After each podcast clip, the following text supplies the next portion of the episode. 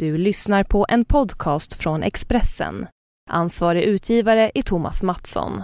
Fler poddar hittar du på expressen.se podcast och på iTunes.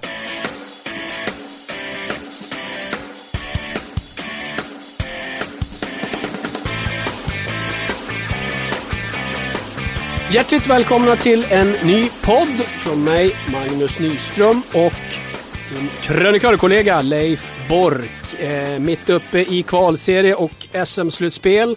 Eh, och man vill ju att dessa tider enbart ska handla om det bästa av allt med idrott och att idrott är fest. Men det är svårt att känna festkänsla idag Leif, när man, eh, vi sitter och gör denna eh, podden måndag och igår inleddes fotbollsallsvenskan och det slutade i en fruktansvärd tragedi. En 43-årig fyrabarnsfarsa som eh, åker till Helsingborg för att gå på fotboll och som aldrig kommer hem igen. Mm.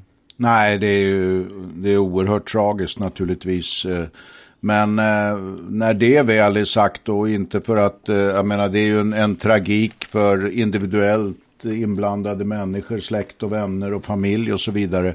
Så är ju det här någonting som, jag ska inte säga att jag har gått och väntat på det, men, men eh, efter allt bråk som har varit, inte minst inom fotbollen, så är ju inte det här, tycker jag, några sensationella uppgifter. Nu är det som om alla vaknar upp och, och, och folk går man ur huset för att tala om eh, sin avsky och det, det, är ju bra det, men jag menar det här har ju förekommit eh, oroligheter och huliganism och slagsmål i åratal nu utan att vi har fått grepp om det.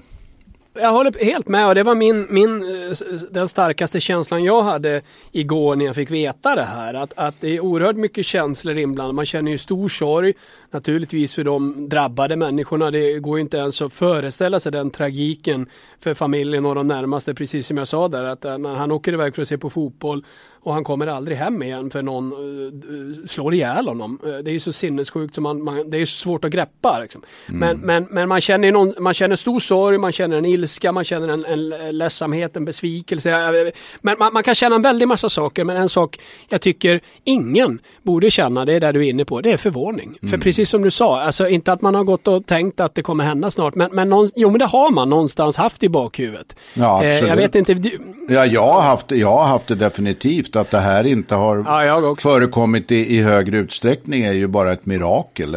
Det. Vi ska snarare vara tacksamma för det än, än förvånade över att det helt plötsligt händer. Och vi lever ju i mellanmjölkens land där, eh, jag menar alla vill vi ha demokrati och vi ska ha ett öppet samhälle och så vidare. Men jag tycker att eh, det måste finnas lite rätt och fel och lag och ordning och suga tag i de här värsta eh, huliganer och banditer och, och, och bovar som finns. Det finns onda människor. Och de måste samhället göra upp med och där är vi alldeles för flata tycker jag i det svenska samhället rent generellt. Och då är det klart att då får det sådana här konsekvenser. Politikerna är åt helsike för svaga och eh, rädda för att ta till eh, med hårdhandskarna. Eh, det funkar inte helt enkelt i ett, i ett modernt eh, samhälle med så mycket eh, vad ska vi säga, olika påverkningar vi har. Så att eh, det måste till eh, bestämdare tag helt enkelt. Ja, och det är det här man blir så besviken på att man, man tycker att det borde gått upp ett ljus för beslutsfattarna för länge sedan. Eh, men det kan man ju känna i en del andra politiska frågor också att när man sitter i de fina salongerna i riksdagen eller var man nu befinner sig så är man så otroligt långt ifrån de man bestämmer över och det känns ju rätt tydligt vad gäller idrotten också att vara på en läktare på ett derby. Jag vet inte när Beatrice Ask senast eh, befann sig i närheten av den typ av människor som ställer till med de här problemen. Eh, eh, eh alltså, man blir så ledsen över den bristen på förståelse som finns eh, ifrån makthavarna. Ja, det, här är, det här är ju inte människor, många av de här är ju inte människor som du och jag. Det är ju inte människor som den normala supporten. Det är ju gangsters, det är ju, det är ju mm. bovar och banditer som, som inte sköter sig inom lagens råmärken. Och ehm, eh, det har ju alltid funnits. Jag vet när, när jag tränade på 70-talet och man brände ner Säters järnvägsstation, man slog ner poliser i Leksand. Det var knarkare på, inne på Johanneshovs isstadion och, och drogade människor.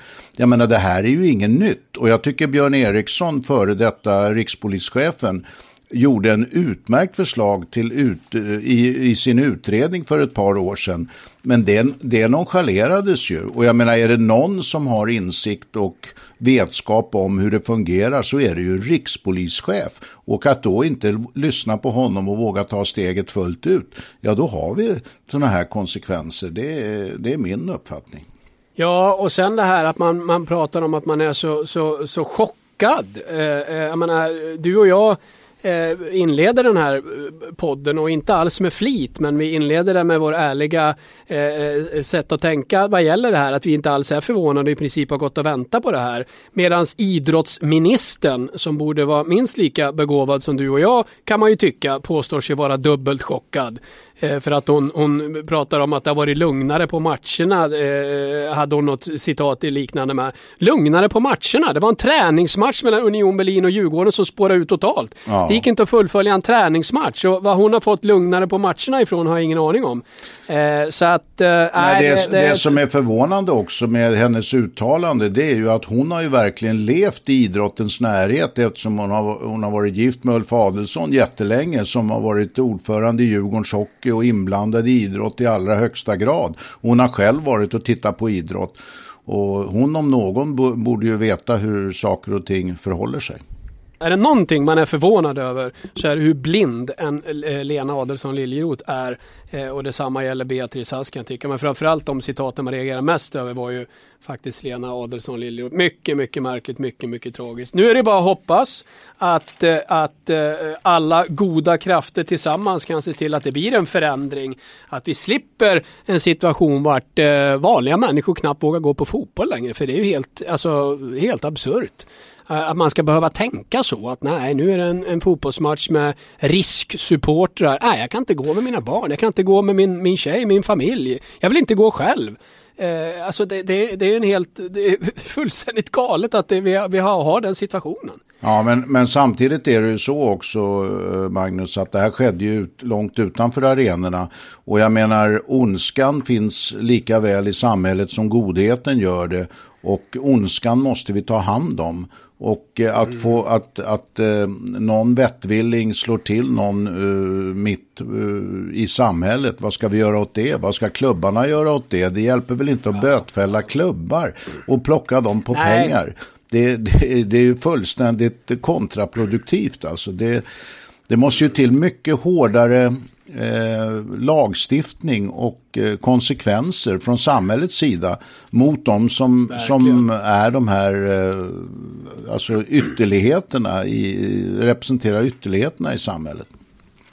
Och sen vet jag att det ibland förs fram synpunkter på att klubbar skulle kunna stå upp hårdare mot sina eh, problemsupporter, vad man nu väljer att kalla de här människorna. Det kan hända att man kan tycka det i vissa sammanhang och att det, det, det kanske funnits en flathet där på något sätt. Men samtidigt, det är väldigt lätt för utomstående att säga att man som enskild klubbledare ska stå upp emot onda krafter. Det är inte så lätt. Har man inte eh, lagrum på sin sida och en uppbackning från samhälle och polis och eh, alltså eh, rättsstaten, då är det svårt. Det är fruktansvärt svårt. Det enda sättet att komma till rätta med det här är naturligtvis ett gemensamt krafttag från alla inblandade. Ja, och inte minst från lagens långa arm. Det är därför vi har dem.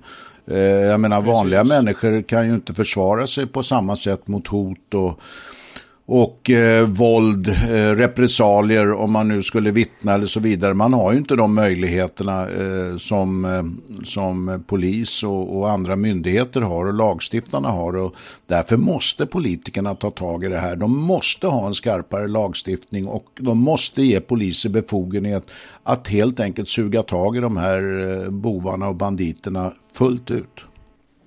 Ja, verkligen, verkligen.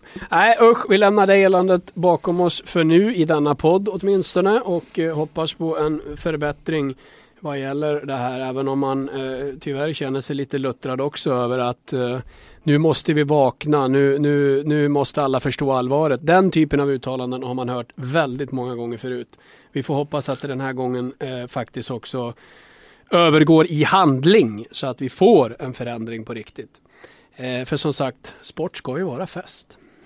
Absolut, och, och, sport är fest och sport är fest för de allra flesta och visst kan man ta ett glas, jag menar det här med lagstiftning och ta ett glas öl på matcherna eller dricka några glas vin för, för vanliga människor. Jag menar det är inte det vi ska lagstifta om. Håll borta de här ytterligheterna som bara vill förstöra och som har idrotten som en scen för att ställa till eh, djävulskap. De ska man eh, åtgärda. Låt det andra vara och lägg inte tid på massa småtjafs.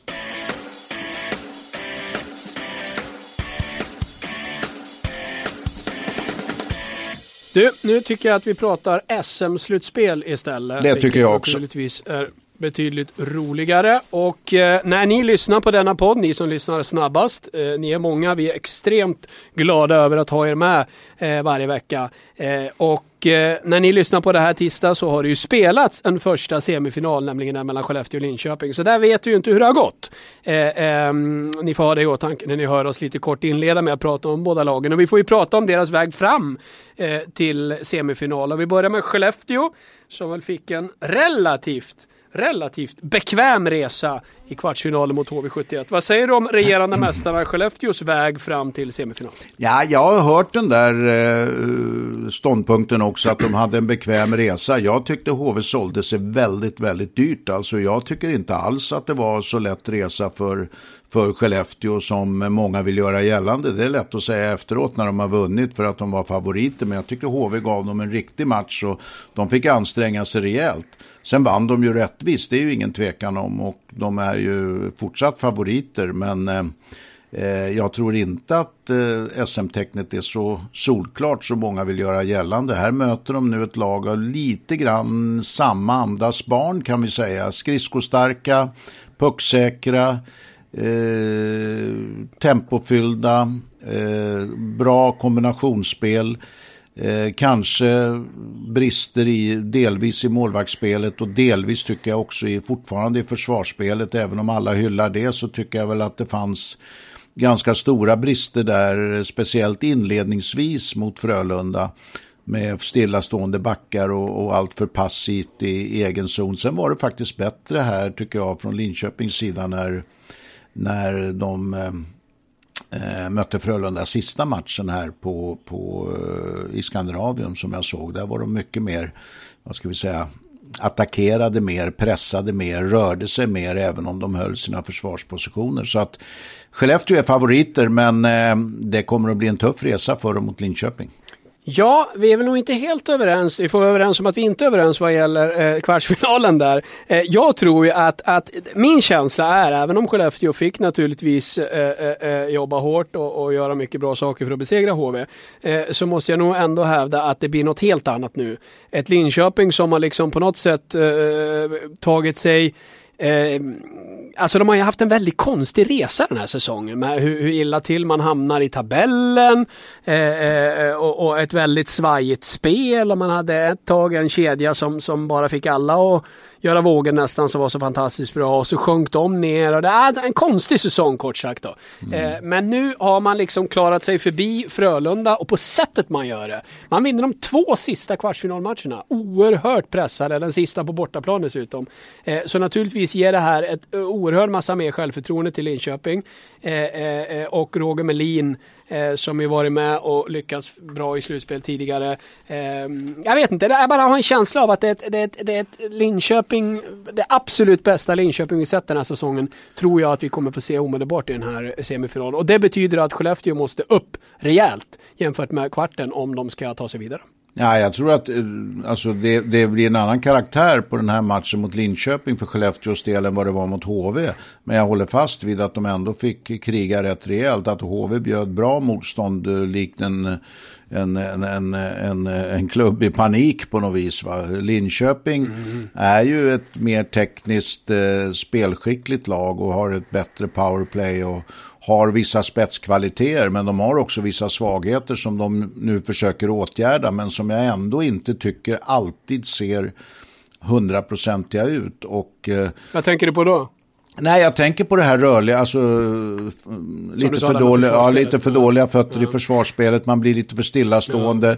Man backar hem rakt ner i banan från mittzon eh, i den här femmannaboxen. Man pratar om mur, men jag menar Eh, eh, Frölunda spelar ju väldigt korkat första två perioderna hemmamatchen här när man försöker spela sin varje gång och spela liksom små passningar. Det är klart att då blir det trångt istället för att lägga ner pucken bakom den här femmannamuren och få dem att vända på sig och få trycka ner dem i plan och så vidare. Och eh, sen kunde ju Linköping spela på det här sättet tack vare att eh, de gjorde första målet då när Jonas Almtorp gjorde det redan efter åtta minuter i första perioden. Det, det är ju oerhört viktigt för att man ska fortsätta att spela den taktik som Linköping hade mot Frölunda. Det kan man ju inte göra på samma sätt om man möter Skellefteå och de tar ledningen till exempel. Nu ska vi inte prata för mycket om den serien, det hinner som sagt spelas en match innan. Men vi var inne på HV71 eftersom HV71 var laget som Skellefteå slog ut. Andreas Johansson tar över HV71 det, det är ju spännande på ett sätt men eh, eh, jag är inte så där så jag hoppar och gör eh, klackarna i taket därför att Andreas Johansson är ganska, o, eller han är ett oprövat namn som headcoach. Eh, och i mina ögon så är han mer av en andra tränare än en första tränare. Han är ganska hetsig och, och, och eh, vad ska vi säga, spontan i allt han gör och, och jag kan väl ibland tycka att han inte har den där överblicken som en headcoach måste ha och kanske inte heller det där lugnet eh, som en headcoach måste ha eh, över så att säga hela verksamheten och vad som händer. Så att jag har ett stort frågetecken bakom det namnet eh, men det är upp till honom att bevisa att han, han klarar av uppgiften. Ja, han har ju eh, eh, haft en, en, en, resa som har gått via flera olika ställen. Jag tänker på hans arbete tillsammans med Challe Berglund uppe i Modo. Eh, som bland annat slutade i en kvalserie och en enda match som avgjorde på slutet där. Eh, med Andreas och Challe som ledare för Modo. De klarar ju det på målsnöret. Mm. Han fortsatte till Karlstad där han ju fick sparken. Mm. Eh, som andre tränare vilket är ganska ovanligt. Huvudtränaren blir kvar men andre tränaren försvinner ut med en förklaring att han eh, tog för stor plats kort sagt. Mm. Eh, och så Södertälje där han enligt rapporter, det måste jag erkänna att jag såg inte Södertälje live någon gång under Johanssons ledarskap. Däremot, han fick ju fina lovord och hade möjlighet att vara kvar där. Men, men, eh, men att, att liksom vara andra tränare eh, eh, eh, i olika klubbar, även om det är högsta serien och oerhört pressat upp i Övik. Eh, och även i Karlstad naturligtvis, att vara huvudtränare i Södertälje i Allsvenskan. Alla tre de jobben är ju ingenting jämfört med att vara head coach i HV71. I synnerhet inte i HV71 i det läget den klubben är nu. Nej. Som har gått ifrån att vara en av de absolut största till att ha haft några riktigt jobbiga år. Så att jag undrar om han riktigt fullt ut förstår vilken press han kommer få på sig. Nej, det tror inte han förstår alls. Utan han är upptagen med, med arbetsuppgiften och, och, och gläds och känner sig inspirerad av den. Och det är precis som du säger. Jag delar den uppfattningen att Södertälje som låg sist och, och, var i stort sett uträknade och försökte göra en krampaktig sista sak. Jag menar, där har man ju inget att förlora. Eh, medan man kommer till HV där man måste konsolidera ställningarna och, och, och, lyfta upp i stort sett hela föreningen. Du har en, en sportchef som tar timeout, du har en general manager som slutar i mitten på året, du har spelare som försvinner. Jag menar det är ju rena kakafonin i, i HV71.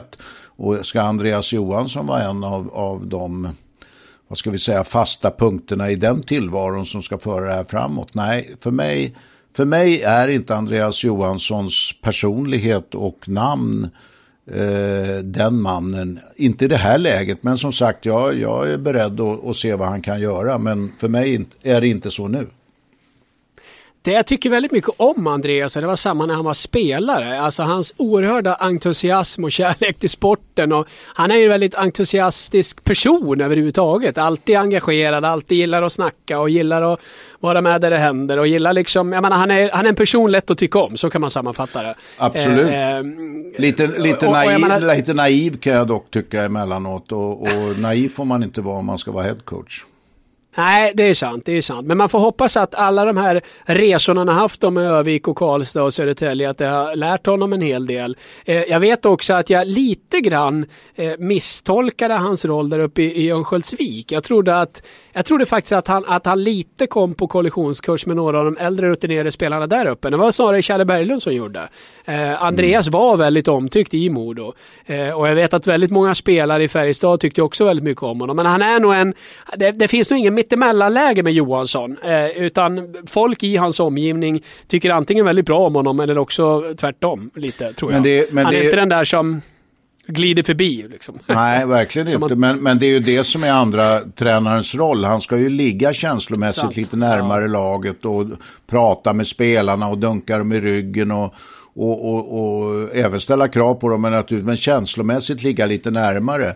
Som en head coach måste du ha en helt annan eh, approach och kanske delvis också distans i vissa lägen. Så att eh, de två jobben är ju helt olika.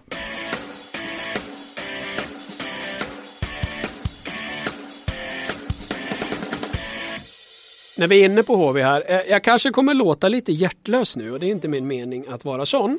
Eh, men, men eh, alltså med all respekt för Fredrik Stillman.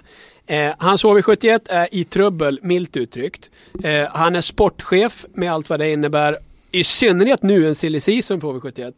Kan man verkligen ta time-out då? Eh, nu vet vi inte riktigt vad det beror på Magnus. Det kan ju vara saker som sjukdomar och annat i både ja, med honom själv och hans närhet Förstås. som man inte känner till och som man inte vill avslöja.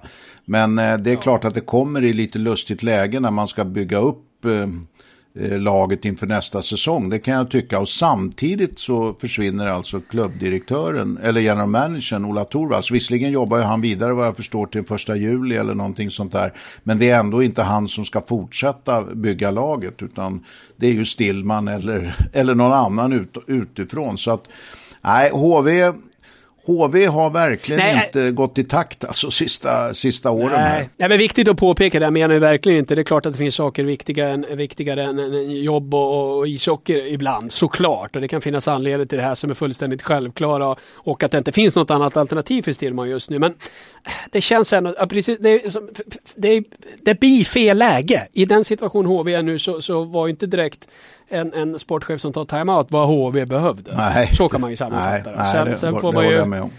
Ja, sen får man naturligtvis önska honom all lycka med, med allt som händer kring honom och sådär. Så ja. Eh, sen vill jag även poängtera någonting. Jag tror du och jag har nämnt det tidigare i någon podd. Du nämner det i din krönika du skriver i måndagens Expressen. Det här eh, där man faktiskt någonstans påminner sig de här siffrorna. Eh, hur otroligt tufft det är att vara headcoach i högsta ligan och hur otroligt svårt det är. Mm. Du kikade i hockeyboken och konstaterade att det finns mellan 4 och 5 000 utbildade tränare mm. i Sverige. Utbildade hockeytränare och det är 12 som har de här coachjobben i SHL. Mm. Eh, så att det är en utvald skara, milt uttryckt.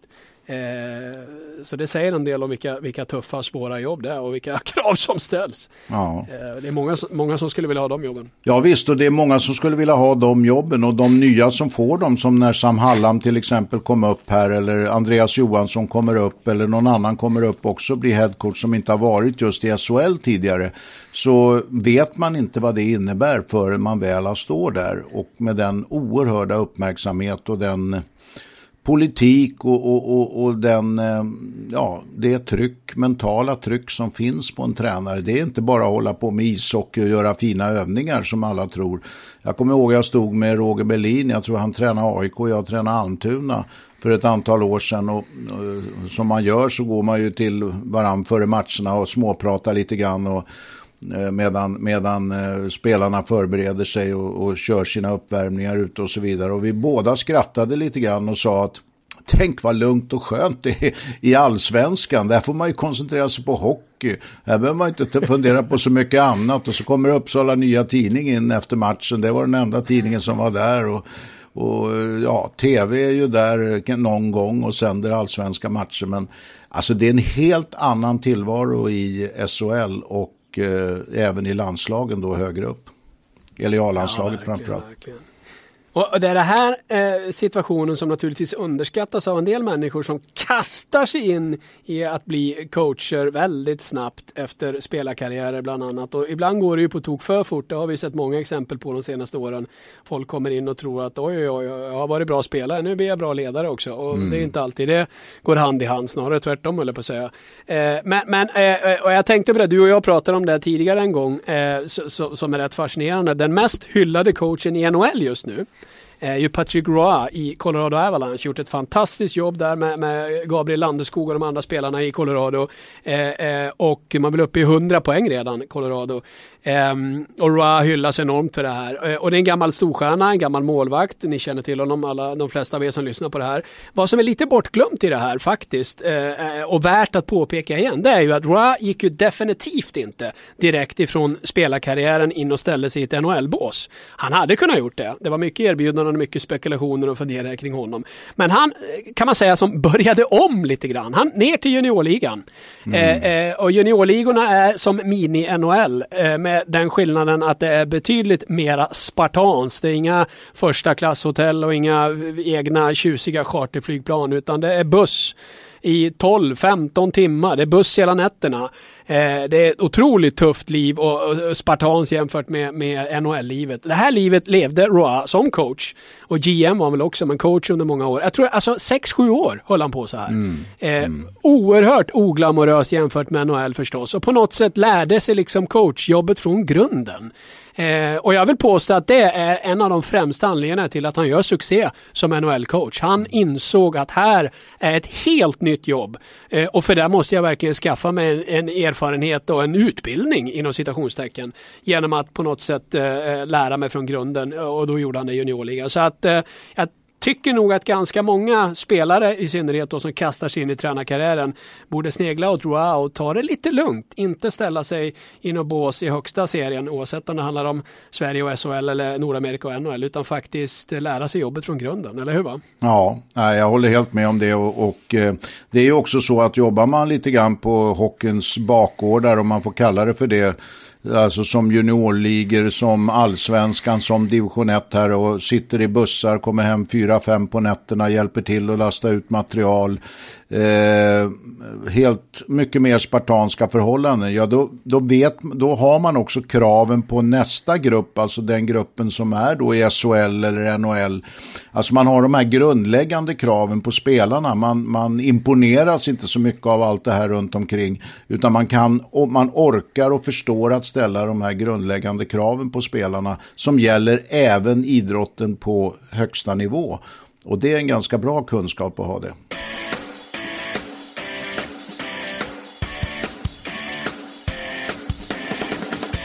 Men du, nu måste vi naturligtvis prata om kvartsfinal 2. Den mm. som inte har spelats eh, när vi gör denna, eller när ni lyssnar på den här podden, ni som gör det först, alltså ni som lyssnar redan tisdag. För eh, tisdag ja, se, kväll semifinal, semifinal 2. Förlåt, förlåt, ja. förlåt. Mm. Semifinal 2. Ja. eh, semifinal 2, den första matchen mellan, mellan eh, eller semifinal, ja precis den. Eh, första eh, semifinalduellen inleds ju måndag kväll som sagt mellan Linköping och Skellefteå och serien mellan Växjö och Färjestad dundrar igång tisdag kväll när Lakers tar emot Färjestad. Eh, en coachduell mellan Sam Hallam och Leif Karlsson och man kan väl eh, säga att det är rutin mot entusiasm på ett sätt. Eh, en oerhört eh, oviss semifinalserie och, och verkligen två världar som möts kan man säga lite grann. Ja, samtidigt så är det ju så att, att Växjö har ju ett oerhört rutinerat lag. Man, man, man tror att AIK har eller Växjö har ett helt nytt lag, men Växjö har ju faktiskt ett ganska rutinerat lag. Alla de här utlänningarna som är i Växjö är ju de allra flesta väldigt, väldigt erfarna spelare. Så att Växjö har ju väl så erfaret lag som vilket av de andra tre lagen som helst och även om man jämför med Färjestad. Sen tycker jag att det finns vissa likheter som till exempel tempot i spelet, eh, eh, vårda passningsspelet, vårda pucken, eh, avvägningen mellan offensiv och defensiv rätt bra balanserad. Men det finns inte den här kvickheten eller snabba omställningarna eller eller ehm, vad ska vi säga, de individuella ekvilibristerna på samma sätt som i, i eh, Skellefteå Linköping. Så att eh, det blir en mycket intressant serie mellan Växjö och Färjestad. Alltså det, det, det är väldigt, väldigt ovisst. Precis som Linköping och Skellefteå är det till viss mån. Eh, jag håller med om det där just avvägningen mellan defensiv och offensiv. Där tycker jag båda lagen imponerade storligen. Hur spelarna under förstås ledarskapet man har kan man ju förstås eh, ta för givet. Lär sig att, att liksom kliva in i matcher och situationer på rätt sätt och läsa av spelet. Jag menar, det är bara att fråga frustrerade Luleåspelare hur jobbigt det var att försöka försöka skapa bra målchanser mot, mot Växjö i vissa matcher och samtidigt jobbigt också att försvara sig mot dem. Eh, och samma för Brynäs när Färjestad höll i taktpinnen både i det defensiva spelet och, och i offensiven. Där, där blir det ju en, eh, en riktig duell verkligen i liksom en ganska liknande spelsfilosofi. Um, men jag, jag, vill nog ändå hävda lite grann, även om man, om man tittar på enskilda spelare i Lakers så, så finns det en enorm rutin, det är inget snack om saken att det gör. Men någonstans tror jag ändå att när de här lagen, även om, även om rutinen kanske är väldigt likvärdig så tror jag ändå, du får rätta mig om du, eller rätta mig får du inte göra, du får komma med din åsikt. Mm. För jag tror, jag hävdar min här, nämligen den att, att jag tror ändå att det är en fördel för Färjestad att kliva in i det här. Just för att hela den organisationen genomsyras av den erfarenhet klubben har skaffat sig. Eh, att det faller inte enbart på alla spelare utan alla i miljön i Karlstad. Alltifrån materialare till Håkan Loob till publik till alla på något sätt är slutspelshockey vardag i Karlstad. Eh, det ställer i och för sig högre krav på laget, ibland kanske orimliga krav, men det finns en, en vinnarkultur i den föreningen som inte finns i Växjö. Eh, samtidigt som Växjö har en entusiasm och en glädje över att vara där man är som inte finns på samma sätt i Karlstad. Så att jag tror att oavsett, eh, eh varje enskild spelare kanske inte skiljer så mycket, men att det finns liksom, det är ändå två lag med två olika kulturer lite grann och, och, och erfarenheter och bakgrund. Och jag tror ändå det kommer återspeglas lite grann i, i hur den här matchen kommer se ut. I alla fall det mentala spelet lite grann. Eh, eh, att när Leffe Karlsson får en, en, fråga på presskonferensen efter man har slagit ut Brynäs om Färjestad efter en konstig säsong är nöjd med att vara i semifinal så svarar han ett ilsket absolut inte vi är Färjestad. Eh, medan det säkert finns en del i Växjö, även om de inte erkänner det själva, som innerst inne är nöjda eh, över att man har tagit sig till klubbens första semifinal genom tiderna. Att jag tror ändå det finns eh, skillnader mellan de här klubbarna. Ja, det tror jag också om man ser till hela organisationen. Det tror jag du har helt rätt i. Eh, och jag tror också att eh, du kan ha rätt i när det gäller att att väldigt många, speciellt runt laget, är nog väldigt nöjda med att de har gjort det de har gjort. Och eh, den glädjen kanske det är svår att landa ifrån riktigt med fötterna på jorden. För allt det här som är runt om dem i Växjö, det kommer ju naturligtvis att, att, att påverka laget också. Medan det naturligtvis inte är ett, samma eufori i Färjestad därför att de har högre krav.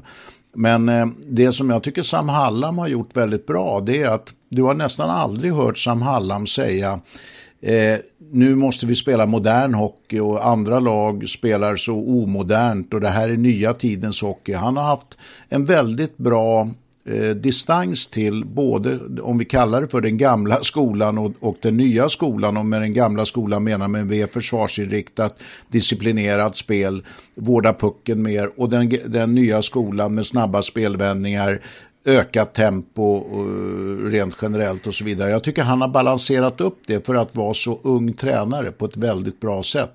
Och det, det, det tror jag är, är väldigt nyttigt för laget att ha en sån tränare som gör det.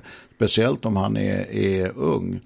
Men eh, självklart, alltså det kommer att bli eh, jättespännande och eh, målvaktsfrågan tycker jag är väldigt intressant i Växjö med Teemu Lassila här som många höjer nu och säger är så fantastiskt för han har hållit några nollor. Jag tycker han är lite osäker emellanåt och jag undrar om, om han får mycket att göra och sätts under press om han kommer att stå distansen ut här och det var kanske det som gjorde att Sam Halland provade Scott Munro där vid, vid ett tillfälle i kvartsfinalen också för han känner likadant. Ja, för Lassila kliver ju in i den här semifinalen med ett oerhört självförtroende med tanke på hur det såg ut på slutet där mot Luleå. Men samtidigt så det har ju inte känts jättestabilt hela vägen. Han har ju väldiga kvaliteter och är väl i sin prime, ska vara såklart. Men, men äh, lite oprövad. Det är ju Pettersson Wenzel också, även om han har varit inne lite i slutspel tidigare. Men det han har visat upp i slutspelet imponerar stort på mig måste jag säga. Och Erik Granqvist går väl inte att underskatta det han gör med den ena målvakten efter den andra faktiskt. Nej, och, och, ehm. och speciellt eh, tror jag i ett slutspel så här så är han ett ja. väldigt bra stöd för, eh, för Fredrik Pettersson Wenzel. Eh, därför att Fredrik har väl också, är ganska färsk i den här sammanhangen med att vara extrem förstemålvakt och ha allt ansvar. Så att eh, den kombinationen där känns starkare än den kombinationen de har i Växjö. Sen måste jag också nämna det du sa där om Salham, Sam Hallam där att man, man alltså eh, det, det, det vi nämnde innan. Fyra, mellan 4 och 5 tusen utbildade hockeytränare. 12. Det finns bara 12 jobb i SHL mm. att vara headcoach. Unge Halam har ett av dem. Och hans eh, cool under fire säger man i Nordamerika. Hans förmåga att vara lugn när det riktigt stormar. Alltså jag har blivit väldigt imponerad av den. Minst början av säsongen. Mm. Lakers hade riktigt tuff inledning av säsongen. Det stormade rejält, höga förväntningar och det gick inte alls särskilt bra i början. Och han stod pall, han stod rakryggad, han trodde på spelidén, han trodde på sina spelare, han trodde på vad de gjorde.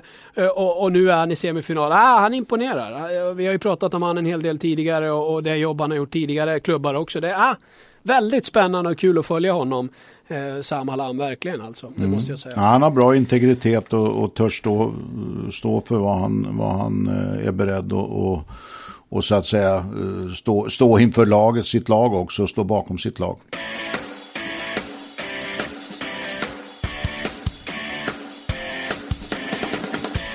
Du, jag tittade lite på kul här på, på Växjö bara som en liten inflikning innan vi fortsätter. Alltså ja. medelåldern i Växjö är 27,5 år, vilket är ganska högt. Och ja. eh, jag ska alldeles strax återkomma och tala om vad det är Färjestad. ja. ja, sen finns det naturligtvis en väldig rutin i, i Växjö. Jag menar, en sån Colby Armstrong, många år i NHL och slutspelsmatcher, Stanley Cup-slutspel. Du har Tommy Kallio som vunnit några SM-guld med Frölunda. Så är det klart att det finns rutin i Växjö, det gör det ju naturligtvis. Jag tror folk, jag tror folk glömmer bort det bara för att laget är, är ungt. Ja, men, jo, men spel, spela, spelarna är inte unga. Nej, nej, så är det ju. Så är det, så är Vi ska se här, ett, jag bara tar fram för att jämföra. Ja, alltså Färjestads medelålder är 25,04 år. Så att eh, ja, Växjö är över två år äldre i genomsnitt än vad, Växjö, än vad Färjestad är. Eh, ja, det är intressant verkligen när du säger det så. Det, ja, det ska bli otroligt spännande när den här serien kickar igång. Vi kommer ju vara där båda två också i, i Växjö, eh, eh, tisdag kväll. Eh, eh Ole Christian Tollefsen. Mm. Eh, alltså, jag kunde inte annat än att göra en eh, klassisk hyllning av en spelare man inte kan bli annat än oerhört imponerad av. Lite han kan vara lite odisciplinerad och gå över gränsen ibland, men på något sätt har han lärt sig det. För det här slut, jag tror faktiskt han bara har en tvåa det här eh, slutspelet. Eh, att han har liksom undvikit de, de riktigt dumma grejerna. Så spelar han ju oerhört tufft och uppoffrande och liksom Alltså ha en sån lagkompis. Eh, det måste vara ett sån enormt lyft för varenda en i Färjestad att veta om att han, han är på min sida. Absolut. Han är, och han är ju en ärlig eh, bandit också kan man säga. Han tar och ger med samma mynt va? Och, och har snabbt ett leende även om han får en propp själv. Det enda som jag blev lite tveksam om. Jag tror, jag tror eh, lite besviken på honom om det nu stämmer. Vi, jag tror vi pratade om det i vår senaste podd där, eller om det var den podden som gick upp i rök här förra veckan. Att eh, han gjorde någon high five när han proppade Andreas Turesson ja. där. Och det, det ja, gillar jag inte. Nej, det gillar jag inte. Det ska inte en stor ledare göra. Han ska vara coolare, ja, jag coolare han, så. Ja, jag tror att han var lite överentusiastisk där. Han bad väl om ursäkt för, för det efteråt också. Det var ju inte snyggt gjort. Mm. Han är en ärlig bandit. Där har vi förresten namnet på podden. Vi hade tänkt ett annat namn. Han är en ärlig bandit. Det måste vi naturligtvis ha som namn. Då ska jag säga till poddredaktör Johan Bengtsson så fort vi är klara här. Mm. Eh, du, eh, vi måste såklart avrunda detta. Strax ska du sätta igång och chatta med Sportexpressens läsare så den här podden mm. blir något lite kortare än normalt. Eh, men det får bli så denna gång. Det går undan och det händer mycket annat också som eh, vi måste eh, ordna med. Men eh, kvalserien, denna ja. Eh, helt galna serie där ju AIK är ute ur bilden helt och hållet kan man väl säga, även om det fortfarande finns någon sorts mikroskopisk eh, matematisk möjlighet. Men det är klart, förlusten senast är ju slutet för AIK. Ehm, men, men vilken dramatik, vilken serie. Och Örebro kan vi nästan räkna hem som ett SHL-lag och sen kommer det bli en oerhörd fight in i det sista mellan eh, kanske företrädesvis Skånelagen och Djurgården. Mm. Och eh, banne mig om inte Kanske Djurgården klarar av det till sist, för segrarna i dubbelmötet med Rögle imponerar ju. Ja, det gör det. Samtidigt som jag tror att jag har nämnt tidigare också att Rögle när det kommer till eh, kritan och blir sådana här skarpa lägen och när de helt plötsligt får press på sig. De är inte något vidare, historiskt sett inte något vidare bra att följa upp det. De är, har lite lillebrorskomplex där trots att de har en jättefin organisation och den här Magnus Bogren har gjort ett kanonjobb som ny tränare och allt det där. Jag satt faktiskt och tittade på eh, Rögle mot eh, Djurgården i Ängelholm och jag blev inte sådär jätteimponerad av eh, vad, vad jag såg på det sättet. Eh, om man jämför med vad som krävs i SHL. Alltså de båda lagen måste göra stora förstärkningar eh, av sina lag om de ska klara av SHL. Jag håller med dig om Örebro, de är klara. Eh, vi nämnde tror jag förra eh, podden att har man förlorat eh, fyra matcher, vilket AIK hade gjort, tre vid full tid och sen en på övertid, då är man borta. De är borta nu. Mm. Jag, jag, tror ändå att Malmö kan ha en chans. Alltså de, jag har nämnt dem som outsider och jag känner mig inte mm hundraprocentigt säker på Djurgården även om de slog Rögle. För jag tycker inte att de... Eh, alltså det, det, de här lagen, det kommer och går i matcherna. De gör bra saker men emellanåt gör de dåliga saker också. Så det är lite grann juniorhockey över det hela tack vare att många lag är så unga, inte minst Djurgården då. De har ju Joakim Eriksson och några till där som så att säga kittar ihop det hela men ja, jag är, inte, jag är inte så säker på Djurgården ändå och, och Malmö finns med som en outsider där. Så att, eh, men Örebro har ju, har ju rutinen och erfarenheten och har värvat in lite sånt folk också, blandat upp så att säga med de som inte har samma eh, erfarenhet av, av eh, den här typen av skarpa lägen. Så att eh, ja, eh, Örebro har gjort det bra. Eh, Okej, okay, nu måste vi runda av denna podd för du ska eh, sätta igång och chatta med Sportexpressens läsare som du gör varje måndag. Ja. Eh, och du och jag kommer ses. Det är inte jätteofta vi är på samma arena. Eh, så det ska bli trevligt att ses i Växjö imorgon.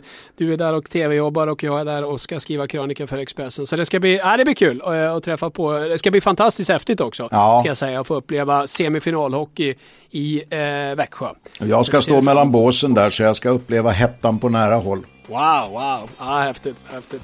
Eh, stort tack till er som lyssnar. Eh, eh, och vi är tillbaka med en ny podd naturligtvis eh, nästa vecka. Tack för den här gången. Tack, hej.